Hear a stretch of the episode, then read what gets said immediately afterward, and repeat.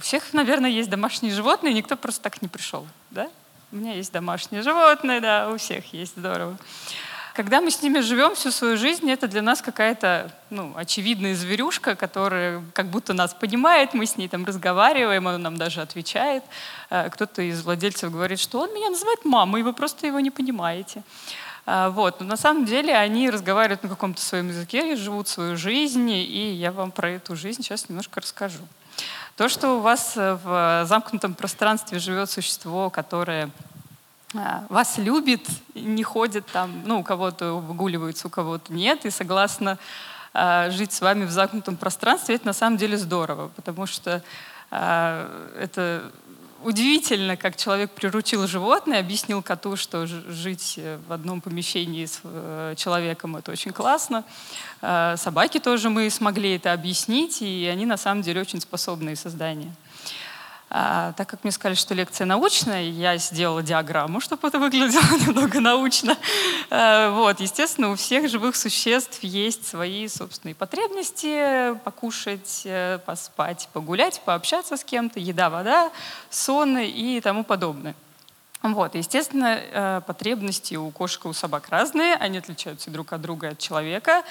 А, маленькая кошка и маленькая собака — это два разных существа. Большая собака и волки — это тоже разные существа. Мы про это как раз и поговорим.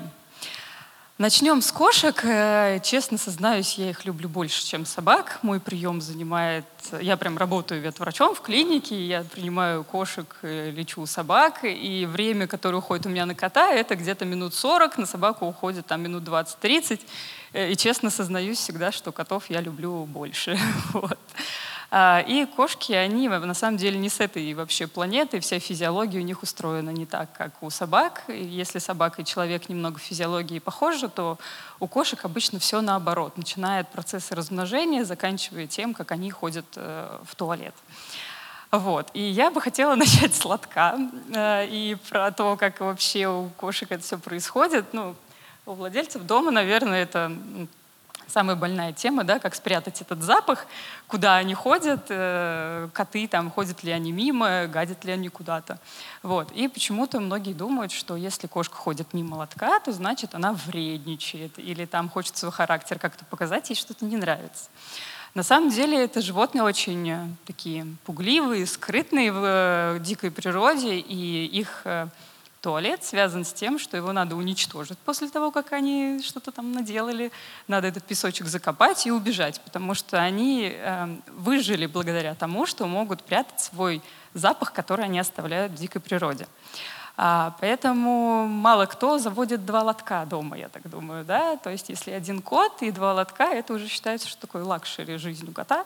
А, вот, честно скажу, у меня у кота один лоток, но у него супер дорогущий наполнитель, он вообще не пахнет ни мне, ни коту никак, и его можно там менять несколько раз в неделю, там не каждый день. Вот. Если у кошки есть какие-то проблемы с хождением в э, туалет, и она это что-то делает мимо, а, можно просто завести второй лоточек, насыпать, может быть, другой наполнитель, а, есть, например, наполнители, которые такой белень, беленькие гранулы, наверное, да, знаете, они такие большие, классные, типа запах прячут. Иногда коты на них реагируют, как, например, ну, что-то острое, то есть вот эти гранулы еще должны быть мягенькие, круглые, мягкие, чтобы лапкам было удобно на них вставать. А, вот так, что у нас там дальше? А, дальше, да. А, по поводу лотка, может быть, вопросы параллельно будем обсуждать, если есть какие-то по поводу вот кошачьего туалета вопросы, давайте сразу. Нет, все, давайте дальше. А, перейдем к еде. Откуда же у нас этот лоток появится, да, если кот ничего не кушает? У кошек есть очень интересная черта, а, что они э, приучаются от мамы э, различать безопасную и опасную еду. Опять возвращаемся к их э, вообще выживанию в дикой природе.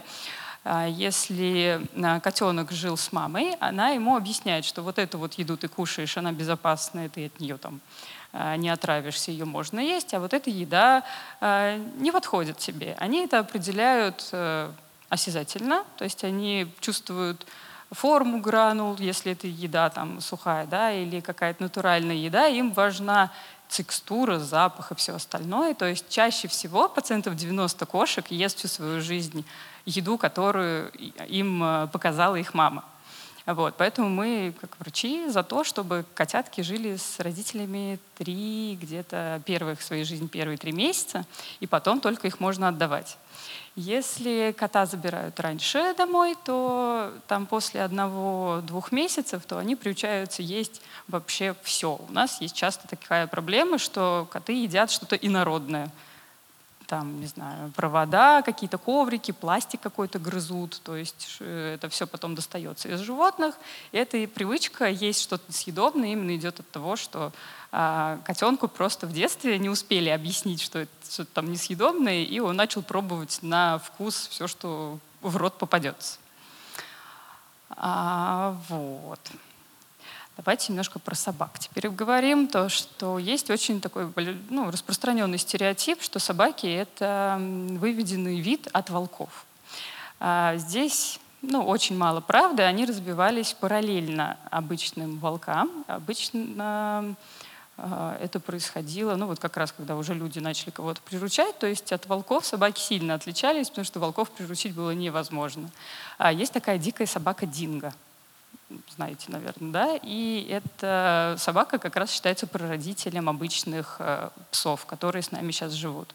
Не знаю, как мопсы, конечно, получились из этой динго, но э, очень милые создания. Вот. И собаки с кошками на самом деле очень хорошо уживаются вместе. Главное в доме соблюсти э, территорию, какой-то личный угол каждого животного, чтобы если вдруг был какой-то конфликт, они разбежались сразу по своим местам, спальникам. Не знаю, у кошек обычно какие-то домики, у собак есть какие-то подстилки. А вот. А, по поводу лазерной указки еще хотела рассказать. Это, наверное, очень милое да, видео, там бывают разные. Мы вообще любим с кошками играть лазерной указкой, как они здорово бегают, пыхтят, но ничего не ловят. А есть такая а, штука у котов, называется фрустрация когда кот бегает за чем-то, у него есть цель поймать. То есть у него нормальный охотничий инстинкт, что он поймал, съел, молодец. А, вот. С лазерной указкой так не происходит. Он ловит, тратит кучу своей энергии, там что-то старается поймать, но в итоге мы просто выключаем лампочку и уходим, нам надоело.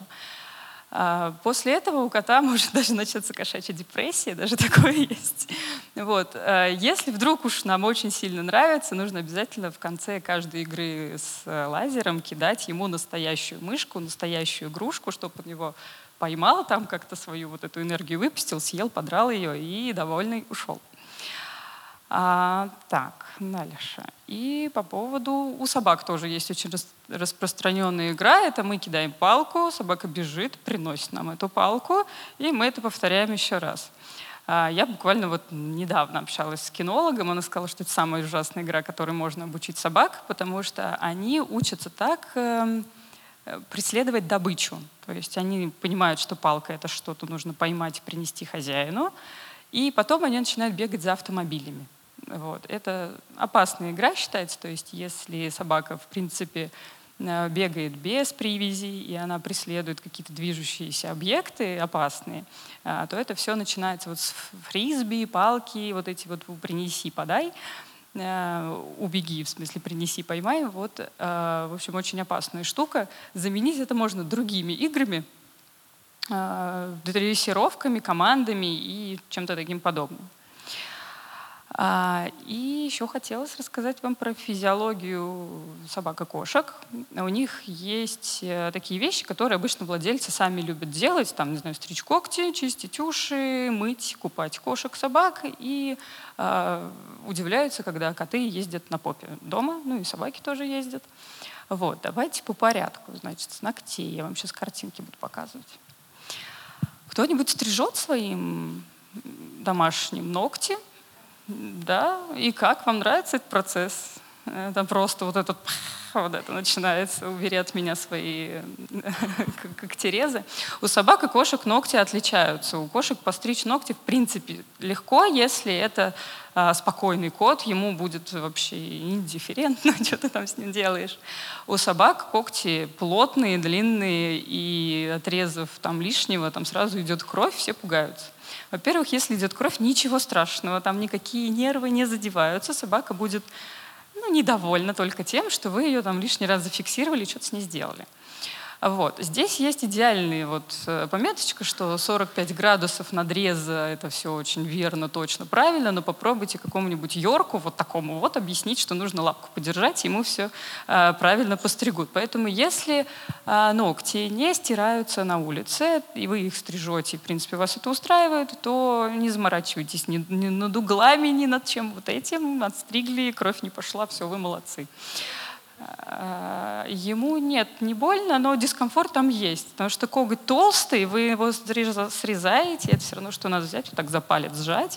Ну, ему это, конечно, будет страшно. Но это не, не так больно, как они орут, честно. Э, вот. И еще э, коллега у меня сказала хорошую фразу, что уши и когти — это замкнутые системы, и лезть туда со своими правилами не надо. На самом деле, если животное копает ямки во дворе, бегает по асфальту, лазит по деревьям, дерет когтеточку, а, ну, чем-то таким вот веселым занимается, то все эти когти, они стираются, отслаиваются, и все с ними хорошо. Не надо с ними ничего делать. Вот. У кошек, э, наверное, замечали, если стричь, там такая пушиночка появляется, такое ощущение, что ноготь сломался. Это на самом деле не сломался, это чехлики у них так отваливаются, и когти просто сослаиваются. И там внизу, внутри уже растет новый нормальный ноготь. По поводу ушей. А, кто-нибудь ватными палочками ковыряет в ушах у животных? Нет? Э, вот. Такое часто, в принципе, бывает. Чем больше мы ковыряем, тем больше серы там образуется. Это даже не только про котов, это про людей тоже так э, говорят вот, вот эти все люди, которые лечат наши уши. Э, вот. Мы очень часто вот, э, вот из этого горизонтального канала, вот после угла, э, достаем оттуда ватки, вот эти палки какие-то, не знаю, народные предметы, просто пинцетом это все достаем, потому что владельцам кажется, что ну, они живут там с выделениями, это что-то надо с этим делать. А на самом деле вокруг вот этого ушного канала Г-образного, он очень длинный, то есть он заканчивается где-то, ну если на нас показывать, вот здесь. То есть он прям у них очень глубокий, и чем больше собака, чем длиннее морда, тем длиннее ушной канал. Вот. Это я к чему? Это я к тому, что туда ничем лезть не надо, и это все а, ограждено и зафиксировано мышцами, которые при жевании сокращаются, ушки сокращаются, и все это нормальным, естественным путем выходит наружу. Если максимум, что хочется сделать, вот там написано, где вертикальный канал, вот там можно протереть салфеткой, ваткой, не знаю, чем угодно, это все можно убрать снаружи, и все. Не, внутри э, своя собственная экосистема, если там появляются черные выделения, какие-то резкий запах, э, у котов это чаще всего какие-то клещи заводятся, у собак это какие-то аллергические реакции, там поселяются э, кожные грибы, они там размножаются. В общем, без врача тут чем-то справиться сложно. Не надо покупать никакие капли в аптеке. Это вообще зло ужасное, когда владельцы покупают, там, не знаю, какой-нибудь ото и какая-то приставочка. А в составе никто особо не разбирается из фармацевтов, которые продают. Они говорят, вот вам капли, они работают от всего. Э, обычно это от всего заканчивается ожогом слухового канала и привыканием к каким-нибудь антибиотикам, потому что в эти капли добавляют, правда, все. Там и антибиотики, и гормоны, и какие-то вещества, убивающие насекомых, и какой-нибудь лидокаин, чтобы обезболить там жутко красное ухо. В общем, это помогает ровно до того момента, пока э, в слуховом канале не забивается куча серы и ничего оттуда уже не эвакуируется. Вот.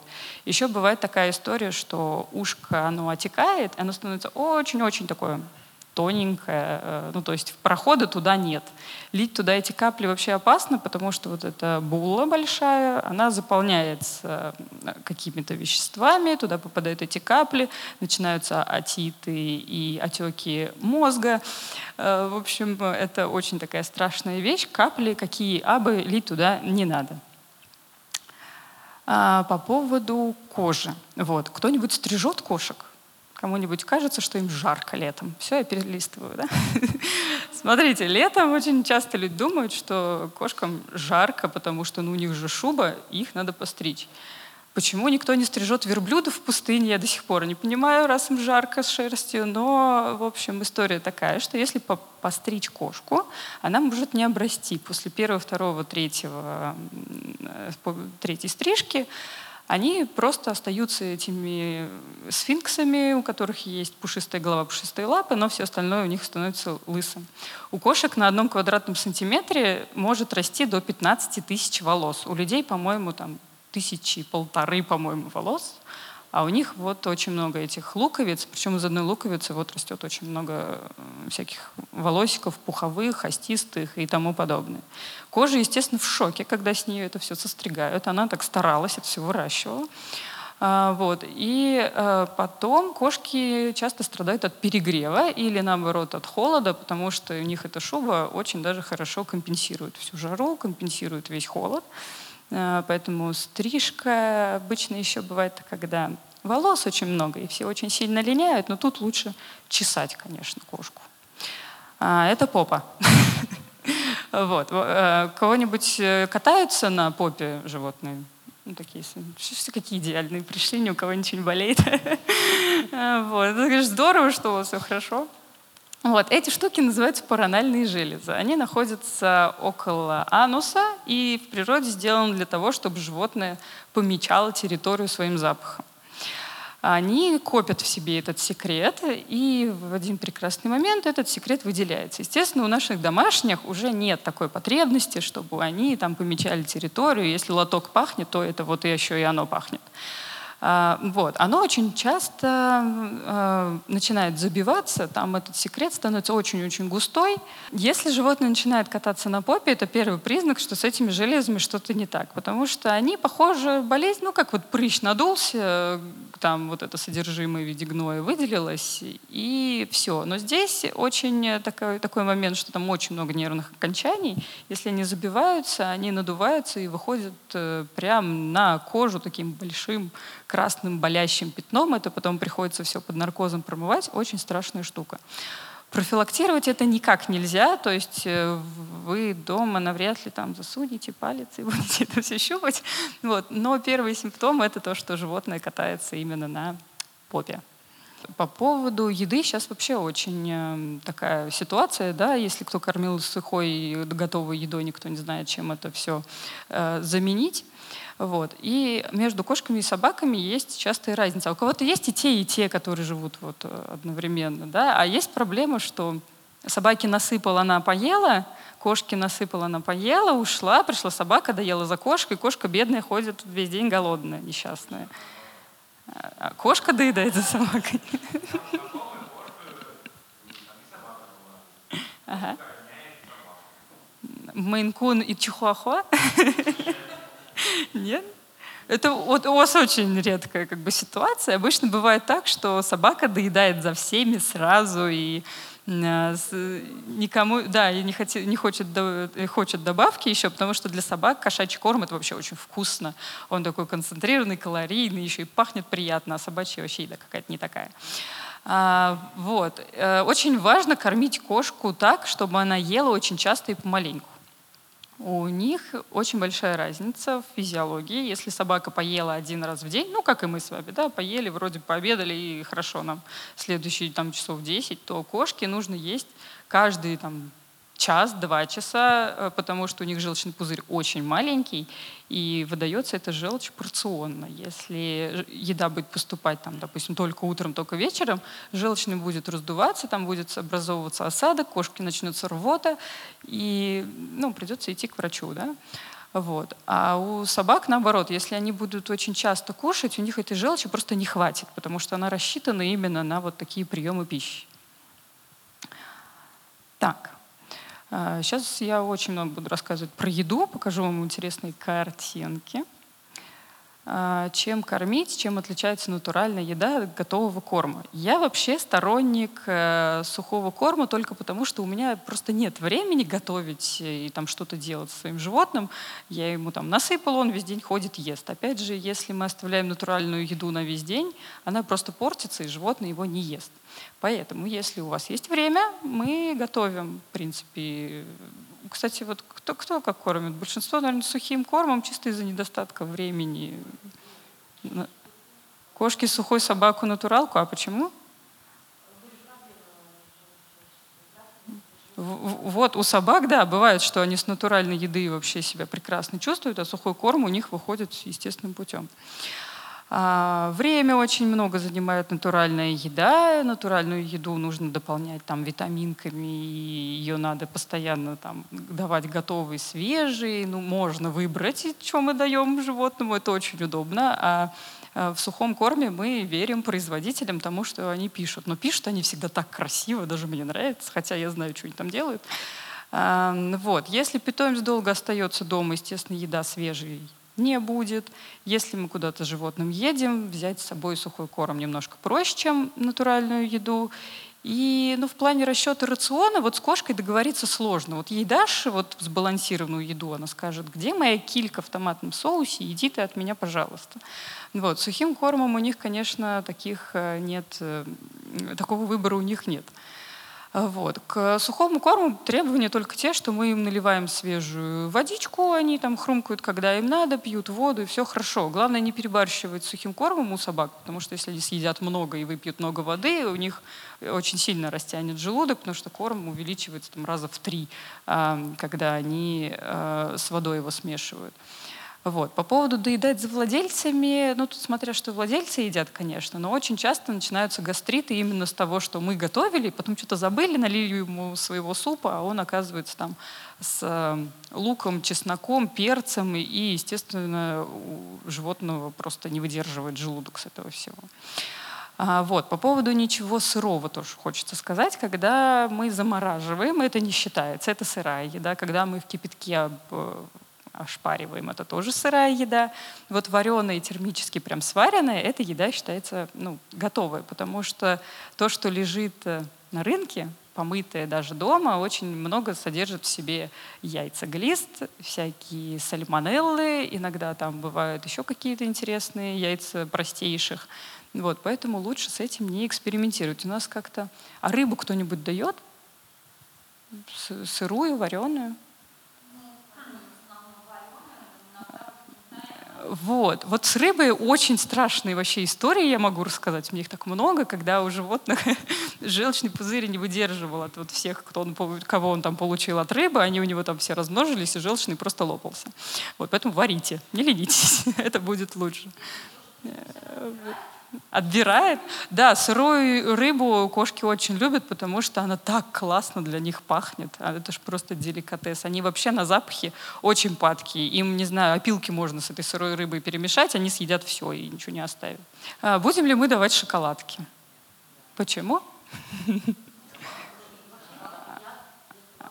О, какие, какие у вас осведомленные. Да, в одном и 25 сотых грамма какао содержится вещество, я сейчас его не выговорю и не вспомню, но оно копится и вызывает сначала у животного судороги, а если переваливает вот за эту цифру, а, то наступает э, смерть. Да. Авокадо Молодцы. Авокадо содержит персин. Он у них, для нас не яд, для них яд, потому что у них он просто не метаболизируется, он просто есть.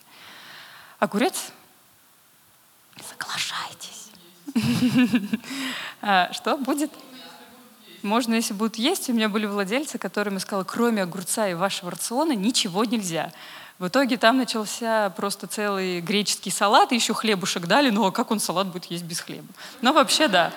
А, огурец — это прекрасно, там воды много, клетчатки много, поэтому, пожалуйста, сыр, чего вы какие умные. Сыр, он очень жирный, и от него в желчном образуются реально камни, осадок очень плотный, и желчный приходится иногда даже удалять. Лук, чеснок? Что? Почему нет? Человек или сыр? А, нет, все нормально, как бы с людьми, я не знаю. Вот. А по поводу лука и чеснока, да, его кушать им категорически нельзя, он вызывает анемию. Но а, вы это не поймете дома, потому что анемия, если там, ну это вот уровень эритроцитов, вот этих красных клеточек, если он до трех даже если упадет вот под воздействием этих ядов, вы вообще это даже не поймете, поэтому никто даже внимания не обращает. Виноград, э, ну, перестрахуемся и не дадим. Да, виноград, он очень сильно бродит у собак, потому что у них э, это все эвакуируется достаточно долго э, из-за того, что они так редко кушают, и он там доходит до степени типа вина, э, и потом это все отравляет организм, там начинаются почечные недостаточности, вообще как-то очень страшно выглядит. А, вот, по поводу прививок я вам тоже расскажу. Кто-нибудь прививает своих котов, собак, молодцы. Э, вот. По поводу прививок у кошек, как-то люди еще так смотрят, что ну, он же дома сидит, в принципе, никуда ходить не надо. С собаками, понятно, они выходят, их прививать надо. Э, вот. Э, вообще вакцинацию, честно, я своему делаю, ну вот вроде весной делала, вот пусть я вот примерно так и ориентируюсь. А, очень редко домашние коты болеют вирусными инфекциями. Это правда очень редко, и я никому не навязываю то, что это надо там стопроцентной вакцинации домашних котов. Я сталкиваюсь только с теми, кто чем-то заразился. Ну, работа такая. Вот. Правда, есть э, э, кошки, которые там всю жизнь прожили в деревне, да, и ничего с ними, кажется, не случилось. Есть такой закон, ошибка выжившего называется. То есть животным не случилось то, что привело бы его к смерти. Если взять популяцию бездомных животных и там, деревенских кошек, то получается такая история, что люди просто не видят конкретную особь, как она живет, ее качество жизни, когда она родилась, когда она умерла, чем болели ее э, братья и сестры. Там кошка в среднем рожает 8 котят. Из этих 8 котят остаются живы, там, доживающие до 5-6 лет, штуки 3. А когда их очень много, кажется, что ну, вон они же родились, бегают, ну и как бы все здорово. Вот. С собаками абсолютно такая же ситуация с городскими, но их, по-моему, вас тоже отлавливают, стерилизуют, выпускают. Вот у всех это сейчас идет, и их еще и прививают, поэтому у них, наверное, будет жизнь подольше и покачественнее. А, вот. А, есть еще такие паразиты у животных, как блохи, глисты, комары их тоже кусают, клещей собаки подбирают э, осенью, весной. По поводу блох, это я могу рассказывать бесконечно, мне кажется, потому что я э, лечу у животных именно от дерматитов, занесенные блохами. То есть если взять всю популяцию животных, которые живет у нас в районе, э, наверное, каждый третий к нам приходил, потому что сейчас становится тепло, а, зимой, в принципе, когда холодно, в домах тепло. И все эти блохи размножаются в наших подвалах, подъездах, а, на соседских собаках, на уличных собаках. Только собаки от блох не сильно страдают, а кошки бедные чешутся все и поголовно. Вот, поэтому если ваша кошка не чешется, это не значит, что у нее их нет. это значит, что есть одна-две какие-то несчастные бложки, которые в вашем подъезде просто поселились, они там есть, они не приносят вам вреда, не приносят кошки вреда, людей они не кусают, люди для них вообще невкусные. Э, им там температура тела животного надо от 38. У собак там 38,5, у кошек 39,5. Вот. Если животное начинает чесаться, навряд ли это какая-нибудь курица, навряд ли это там аллергия на какую-то неизвестную субстанцию дома. Это, скорее всего, кто-то его куснул, кошка почесалась, и все на этом, в принципе, иногда и заканчивается. Комары очень любят кусать животных в голову, в уши, в переносицу, там, где вот эти маленькие волосики и полупрозрачная такая кожица. Поэтому, если они, опять же, чешут голову, и там даже видно прям такие белые пятнышки на ушах, это тоже комары. С глистами вообще все очень интересно. Их переносят блохи, они есть в земле, они есть на нашей обуви, в коврах, в общем, где только этих яиц нет. Если взять по-моему, э, вот ложку чайную взять э, земли, там этих э, паразитов будет ну, просто кишмя кишащие. Их, в принципе, бояться не надо. У всех видов животных, у всех теплокровных есть глисты, и это нормально. Они там две парочки какие-нибудь полудохленьких живут, никому не мешают, и никаких симптомов животное об этом вообще не показывает. Вот. Есть, ну, глистогоните, наверное, да, это популярная такая штука. Есть от глистов два средства. Это жидкое и эти таблетки. Вот. Разница в том, что животным после полугода лучше поголовно давать таблетки, потому что от этих жидких э, средств нет никакой особой пользы. Их придумали для того, чтобы давать маленьким котяткам и щенкам, если, там, ну, если берем с улицы, там популяция этих глистов такая большая, что если мы дадим таблетку, они все поголовно умрут, и у нас э, будет переполнение этими э, трупиками глистов э, кишечника животного, будет очень неприятно. Вот. А с помощью суспензии они все полуживые, выходят наружу, зрелище не очень, зато животное у нас остается живое и здоровое. Вот. А давать жидкие обработки животным после полугода нет никакого смысла, потому что кишечный тракт он становится очень большой, и эта суспензия заканчивает свое действие в момент, когда им уже надо эвакуироваться, а они там где-нибудь в кишечнике еще и остались. А, вот. Симптомы чаще всего это просто жидкий стул, ну и если вы их видите в лотке, они безопасны для человека, нужно просто все помыть. Э, не обязательно нам бежать э, к терапевту и говорить, нам надо срочно проглистогониться. А у нас там в лотке что-то появилось. Вот. И клещи, которые э, такие черненькие, маленькие, энцефалитные, да, все их обычно знают, э, у собак не вызывает никакого энцефалита. Называется это пирплазмоз, бабезиоз, Э, очень похоже на человеческую малярию, которая есть в теплых странах. Э, вот у собак оно примерно так и выглядит. Высокая температура и больше, по сути, ничего. Потом желтеют э, слизистые и приходится обращаться к врачу. Все это обрабатывается, все это профилактируется. В принципе, ничего такого прям страшного нет. Так, вирусы и паразиты, собственно, очень живучие. Все вот эти паразиты, никто зимой не спит, все это приносится домой спокойно с обувью. И а, в а, можно, кстати, да, если на животном раздвинуть шерсть на животе и увидеть там сосочки, которые не прыщи, а именно сосочки кошачьи. Вот, вокруг них иногда бывают такие темные, какие-то странненькие пятнышки или типа мусор. Это не мусор, это какашки блох. А, вот. Ну и последнее, финальное, это про стерилизацию и кастрацию. Я обычно вижу животных, которые не вовремя были отнесены к врачу с этими операциями. В принципе, есть те, которые всю жизнь живут со своими половыми органами, ничего с ним не происходит, но мне больше повезло. Да. К, к нам обычно приносят уже а, либо очень сильно орущих кошек и котов, которые срочно что-нибудь с ними сделать, он нам не дает спать, либо это уже какие-то патологии воспалительного характера.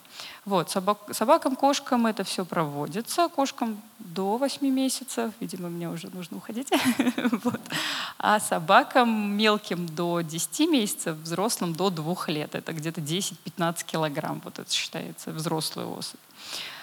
Обычно перед операцией мы рекомендуем анализы элементарные сделать, УЗИ сердца это было бы прекрасно, и не кушать, чтобы не было рвотного рефлекса э, перед операцией. Вот. Есть мифы про то, что операцию проводить не надо, но, опять же, никого как бы, заставлять это делать не, невозможно, потому что, да, есть животные, которые абсолютно спокойно всю свою жизнь с этим живут, а есть те, которые впадают в течку каждые две недели, и это уже считается патологией. А, как ну, можно определить, что надо бежать к врачу? Это, наверное, последний слайд, там дальше ничего больше интересного не будет. Вот. Животное должно каждый день есть, радовать вас, ходить в туалет нормальными какашками и не а, гадить мимо лотка. Вот. Вопросы, да? Сейчас. Ну, вот я так и не очень понял, чем же таким космическим обладает кошка. Вы говорите, что она наоборот устроена, чем собака и чем мы. Вот. И я так не очень понял, как. А, ну, она ест 40 раз в день. Вы тоже едите 40 раз в день? Ни одно животное на планете не, не ест 40 раз в день. Я могу рассказать про то, как они размножаются, это вообще улет. А, смотрите, чтобы ну, все потомства, которые наши вот, все биологические существа на Земле оставляют э, после себя, оно происходит так, что сначала животное созревает, потом происходит половой акт. А у кошек происходит сначала половой акт, а потом у них уже созревают яйцеклетки, и там уже все встречается потом. То есть кошка такая подумала, что если вдруг что, я лишнего материала тратить не буду. Вот. Ни у кого так больше не происходит. Как бы, э, вот это их э, привычка закапывать все после себя, прятаться и бегать как ненормальные по дому, это тоже такая интересная под, под, как это, шутка от природы. Что у них еще такого интересного есть? Ну вот 15 тысяч волос на квадратном сантиметре, это же чудо. Я тоже такую шевелюру хочу. Вот. Эм, ну вот примерно так, да. Практически у всех, ну, поднимите, пожалуйста, руки, у кого кошка дома. А, ну, я примерно так и думал. Да, я тоже кошатник. Скажите, пожалуйста, когда убираешь диван, есть это как его, покрывало, например. Почему кошка очень любит на него охотиться? Ну, я не зоопсихолог, я врач. Это немножко не по моей специальности. У них вообще все с чем-то связано. Обычно у них это все связано с безопасностью. Вот. То есть либо она так... Что она делает еще раз? Ну, вот покрывало а, возможно, ей кажется, что покрывало живое, его надо поймать. Возможно, ей кажется, что там безопаснее, потому что какой-то шухер происходит, диван складывают, раскладывают, она привыкла к этому месту, а тут что-то вот его куда-то двигают, и надо срочно текать. Вот. Еще у них бывает такое, что они привязываются к каким-то местам конкретным. Ну, допустим, это ее любимый диван. Она его всего вот этими вот своими фибрисами стерла, он пахнет ею, а вы тут решили его там, не знаю, пропылесосить, а там шерсть твоя накидала еще к этому всему. Ну вот, и еще закрыли это все пледом, надо с этим что-то делать. Вот. И для них замкнутые пространства, похожие на пещеру, это э, первое место, куда надо прятаться. То есть вот эти все углы, я не знаю, там э, э, щели между коробки. мебелью, коробки, да, это же вообще святое. Э, вот, то есть это ее какой-то акт желания обезопасить себя. Вот. У них это завязана вся психология кошек на том, что мне надо спасаться, бежать, тревога, там что-то происходит. Насколько нужно следить за тем, как много кошка ест? То есть у нас дома мы насыпаем в большую миску еды, и пока она там не кончится в течение недели, кошка ест сухой корм. Нужно ли дозировать? Ее надо взвешивать, кошку. То есть если кошка не меняет вес, все нормально? Это все нормально, потому что если она живет одна, у них нет никакой пищевой конкуренции. Она такая, о, моя миска, я могу есть сколько угодно, и как бы у меня нет собаки, которая это съедает. А, вот. И они реально набирают вес очень сильно, особенно если они стерилизованные, кастрированные, живут одни, с ними никто не играет. Есть такая теория, что надо взять упаковку, да, посмотреть э, там вес э, корма, указан на вес кошки. В принципе, примерно так они и съедают. Вот. Но если, допустим, бывают истории, когда мы с какого-нибудь китики-то перешли на супер-пупер дорогущий корм, она его будет есть очень много, потому что вдруг он сейчас кончится. Надо же его запастись жирком на будущее. Вот. И поэтому, если вес кошки примерно одинаковый, то все хорошо. Если она начинает набирать, то лучше задумываться либо давать меньше, но почаще, либо завести э, такие миски есть, которые от, таймером выдают корм порционно, чтобы он не переедал. Вот. Либо перейти, еще есть корма для похудения у кошек, там много клетчаток, в принципе, и они на нем скидывают. То есть оно очень сильно разбухает в желудке, и кот как будто наелся. Вот. А это очень, э, очень такой, да, знак. Кошка не должна худеть сильно. У них вес от в зависимости от сезона, конечно, меняется.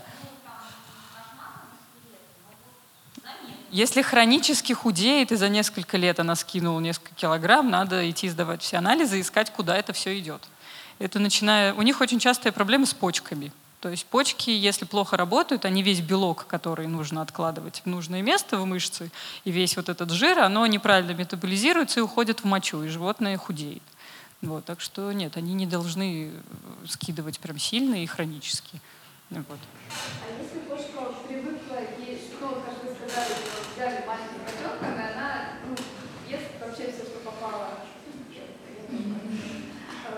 Можно как-то отучить это очень сложно. Это просто их переубедить, что этот пластиковый ковер есть нельзя, нельзя. Проще выкинуть ковер, чем переубедить кошку. Есть такие поедатели, которые ну, вот раз в три месяца к нам приходят, мы знаем, что они съели, когда они съели, откуда это доставать надо, мы уже там все свои знакомые органы, все нормально. Да, это просто очень сложно. Есть э, разные средства для обработки запахами, отпугивающими. Они не любят еще цитрусовые запахи. Можно худо-бедно как-то с этим смириться и там объяснить коту. И есть еще фольга, которую они очень не любят. То есть мы иногда советуем провода фольгой обернуть, например, чтобы они не грызли. Вот. А есть еще зоопсихологи, которые в этом разбираются немножко лучше, но это правда сложно, да. Если кот поедатель, это все. Это очень интересно с ним будет жить, да. Спасибо.